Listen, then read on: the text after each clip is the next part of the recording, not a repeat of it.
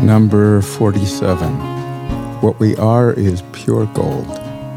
From Leo Tolstoy, we have truth, like gold, is to be obtained not by its growth, but by washing away from it all that is not gold. The Veda says that we are spirit or, or consciousness. Some say awareness.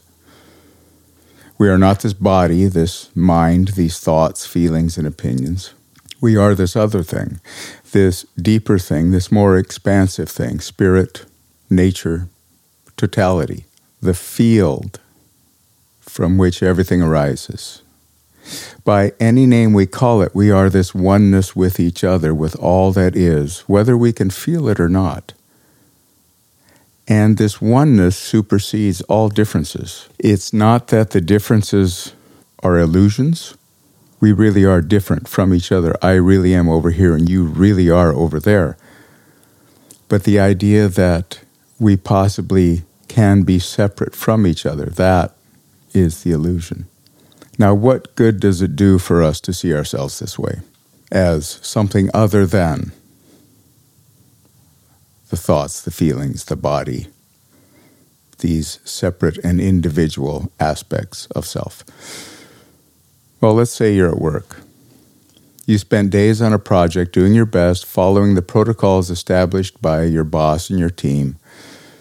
Now that the groundwork has been laid, a coworker is assigned to the project with you. After looking things over, he says in a snappish tone, Why'd you do it this way? Suddenly, your hackles are up. You want to snap back. Your mind fills with images of hurting him. But you're a spiritual person. You hold back and you answer as calmly as possible because that's the way we discussed doing it. And then you turn and walk away before something in you flies out without your permission and causes problems that have to be swept up later. Now, your body is aflame with the swirl and spin of uncomfortable body sensations, shame, anger, hurt, rage. Your mind is running with all the thoughts brought about by these feelings. What is wrong with me that someone can speak to me like that, that someone thinks they can speak to me like that? Who does he think he is? Who does he think I am? Why didn't I tell him off? Why didn't I read him the riot act? Oh, what a wimp I am. Ah. My father was right. Why does the world keep doing this to me? Etc.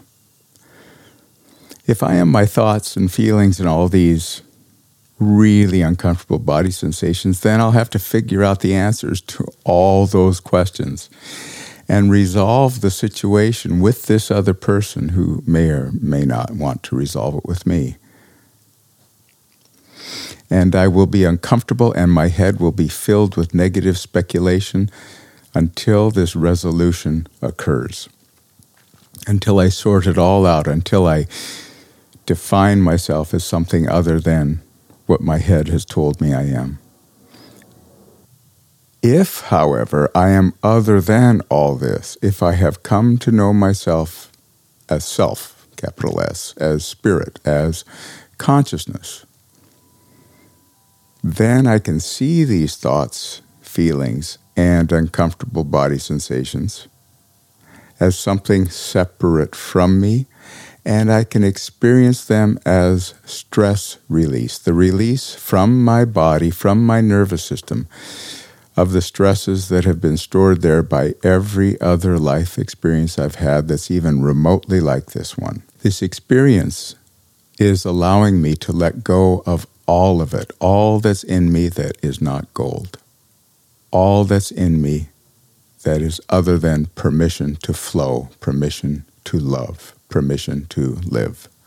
Now, I'll still feel uncomfortable, but I'll be able to remember that the feeling will come to an end, that it has a beginning and a middle and an end.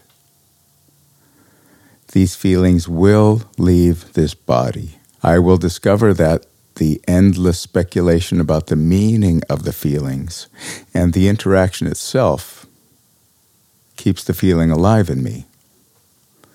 And once I let go of that speculation and trying to figure out the meaning of it all, it will naturally flow through me And when I stop feeding the process with my attention, all the discomfort naturally flows through, leaving less stress to carry around, leaving me lighter, more present, more able to be alive than before the whole experience happened. I will be left with the knowledge that next time I have an interaction like this, I will have less of a reaction. Maybe I won't take his tone personally. And by not taking it personally, I might be able to see that our coworker spoke not to shame me, but because he was frightened in that moment that he would not be able to do his job. He was frightened that he didn't understand and he thought he should, so he had to lash out in order to get a little space for himself to pull it together. And with less of a reaction, I might be able to reassure him it's all going to be okay, that together we'll, we'll be able to solve whatever problem he's feeling overwhelmed by, and, and who knows, I might find a better way of doing it myself. What we are is pure gold. And our journey here on the planet is to let go of all that that is covering up this truth. Today, when I feel drawn out of the moment of my life and into speculation about what all these uncomfortable feelings mean about myself and the world, I will remind myself that I am pure spirit, that I am consciousness itself. And to remember myself as consciousness, as spirit, is all I need to do to begin letting go of this swirl and spin and getting back to the business of life, the business of allowing myself to be present and to love. Thanks for listening. Have a great day. Thanks for listening to Embracing Bliss. I started this podcast and the book it's based on to offer a daily reminder to myself as well as to you that we have the freedom to choose happiness. And if ever we needed happiness and freedom to choose in this world, now would be that time. So please do share it with someone you love, send it to a friend, and also please stay in touch. Links for Instagram, uh, the book Embracing Bliss, and to sign up for my newsletter can all be found in the show notes. Until next time, have a great day.